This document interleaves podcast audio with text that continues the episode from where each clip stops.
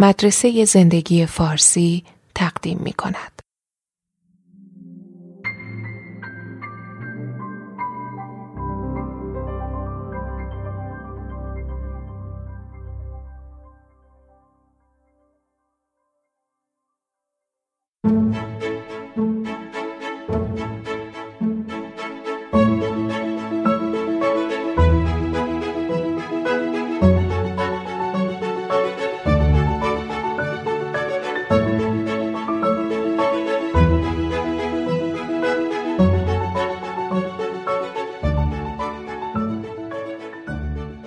آدما همیشه تو زندگیهاشون خرابکاری های بزرگ کردن. ولی نگاه انسان به شکست تاریخ طولانی و جالبی داره که دونستنش مفیده. آتن 429 پیش از میلاد نخستین اجرای تراژدی به نام اودیپ شهریار اثر نمایشنامه نویس بزرگ سوفوکل قصه یه مرد شریف، توانا و باهوش که با همه اینا به طرز فاجعه باری گند می‌زنه به زندگیش. ولی بیننده ها سالن تئاتر رو با این حس که اودیپ بازنده است ترک نمی‌کنن.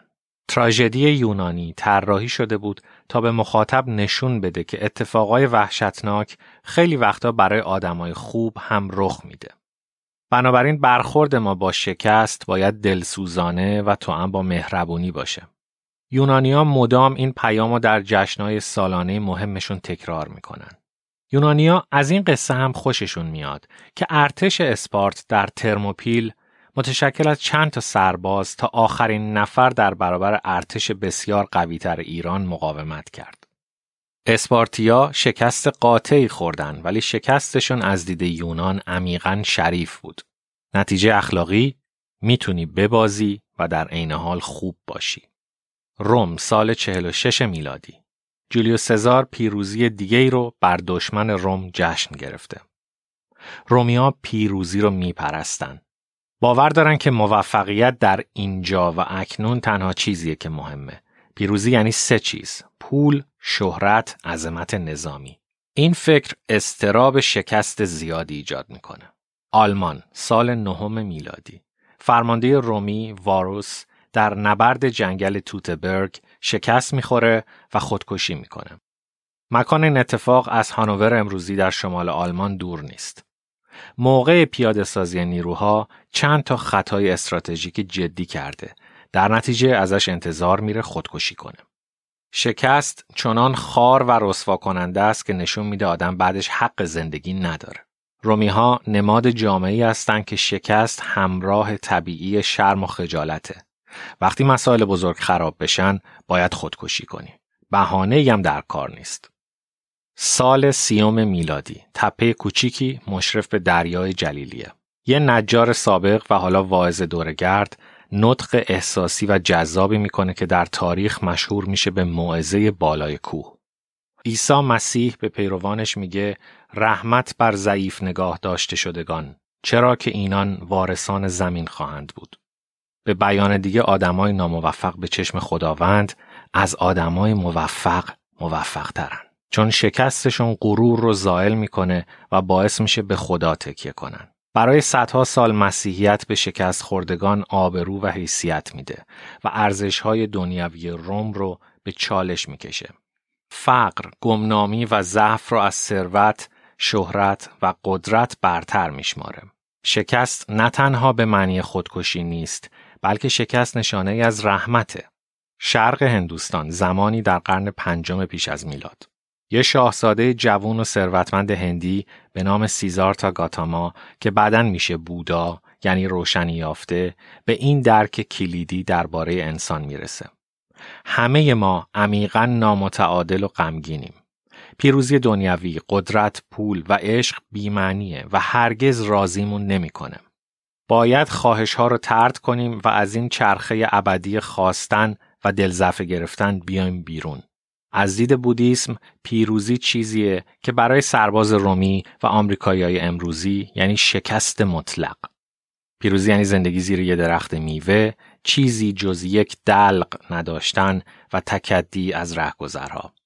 پاریس 1799 ناپل اون بوناپارت از نظم اجتماعی جدیدی پرده برمیداره که اسمش میشه شایسته سالاری. دیگه موفقیت سهم اعضای خاندانهای پیر اشرافی نیست. می‌خواد شایسته سالاری طراحی کنه با این شعار La carrière ouverte au talent یعنی در فرصتهای شغلی به روی آدمای مستعد بازه نه فقط صاحبان امتیاز خانوادگی. فرانسه یه نظام ارزشگذاری جدید بر مبنای ارزه افراد حاکم می‌کنه. نشان لژیون دونو به افراد همه طبقات داده میشه نه بر اساس نیاکان و ثروت بلکه توان نظامی، علمی یا هنری. ناگهان پیروزی خیلی عادلانه و استحقاقی به نظر رسید که از بسیاری جهات خیلی هم خوب بود. ولی یه معنیش هم این بود که شکستم دیگه تصادفی و از نظر اخلاقی خونسا تلقی نمی‌شد. برخلاف مسیحیت حالا دیگه هر کی شکست می‌خورد حقش بود. پاریس 1863 دولت فرانسه نمایشگاه سالانه هنری برگزار می‌کنه. جایی که مشهورترین و موفقترین نقاشا کاراشون رو نمایش میدن. هیئت داوران به ریاست کنت دونوی ورکککه رئیس آکادمی هنرهای زیبا در این سال خاص حسابی محافظه کار شده و دو سوم نقاشی ها را رد کرده. از جمله کارهای کوربه، ادوارد منه، کامی پیسارو و ویسلر. هنرمندای رد شده و دوستاشون عصبانی میشن و اعتراض می‌کنن. امپراتور ناپلئون سوم نهایتا اجازه میده هنرمندای رد شده نمایشگاه خودشون به صورت موازی دایر کنن. به مرور مردم و منتقدا می‌فهمند که اون هنرمندایی که رسما موفق شدن مثل الکساندر کابانل و فرانس وینترهالتر نقاشای مزخرفی هستند و اونایی که راه داده نشدن نوابق واقعی و این مضمونی میشه در هنر قرن 19 و 20 و در کل جامعه به معنای گسترده. دنیای کور و احمق اول نابغه ها رو ترد می‌کنه ولی نهایتا پذیرفته میشن و براشون بزرگ داشت می‌گیرن. این چیزی که به عنوان مثال برای جان کیتس، ونسون ونگوک، مارسل پروست، جانیس جاپلین و استیو جابز اتفاق افتاد. این روایت اینجوریه که موفقیت واقعی پیروزی فوری نیست و این آدما باید مدت طولانی صبر کنن شاید تا بعد از مرگشون این داستان تسلی بخشیه که رگه های از اندیشه مسیحی رستگاری درش دیده میشه. نیویورک 5 اکتبر 1987 مجله اقتصادی دستراستی فوربس اولین لیست ثروتمندترین آدمای دنیا رو منتشر می‌کنه. ثروتمندترین یوهیاکی سوتسومیه که در اون زمان 20 میلیارد دلار ثروت داره. لحن مجله نشان از بزرگداشت و تجلیل داره و بازتابی از پذیرش دربست اندیشه رویای آمریکایی. پولدارا بر همه مقدم هستند. تنز ریز قضیه اینجاست که دو هفته بعد بازار سهام سقوط می‌کنه و ثروت هنگفتی از بین میره و اعتماد همه به شایستگی و سلامت نظام اقتصادی از بین میره. نیویورک سپتامبر 2011 به دنبال یک سقوط جهانی دیگه در بازار سهام، یک گروه از معترضین پارک زوکاتی در محله مالی منحتن رو اشغال می‌کنن. اعتراضشون در معنای خاص درباره فساد و کوری مؤسسات مالی آمریکاست. اما در معنای عام و جهانی معترضین میگن یک گروه معدود از خواص یا طبقه یک درصد اندیشه موفقیت و زندگی خوب رو استحاله و مصادره کردند. این های کذایی مثل جیمی دایمون رئیس شرکت جی پی مورگن که سالی 20 میلیون دلار حقوق می‌گیره در واقع شخصیت منفی داستان هستند. آدم شریفی بودن الزامن به معنی پول زیاد درآوردن نیست به معنی خرد و مهربونی در رفتار با دیگران و در رفتار با سیاره زمینه یه چند ماهی می‌ذارن معترضین حرفشونو بزنن که خیلی به موضع بالای کوه مسیح شباهت داره ولی بعدش نیروهای سرمایهداری معاصر معترضین و قلع و غم و جمع جور می‌کنن.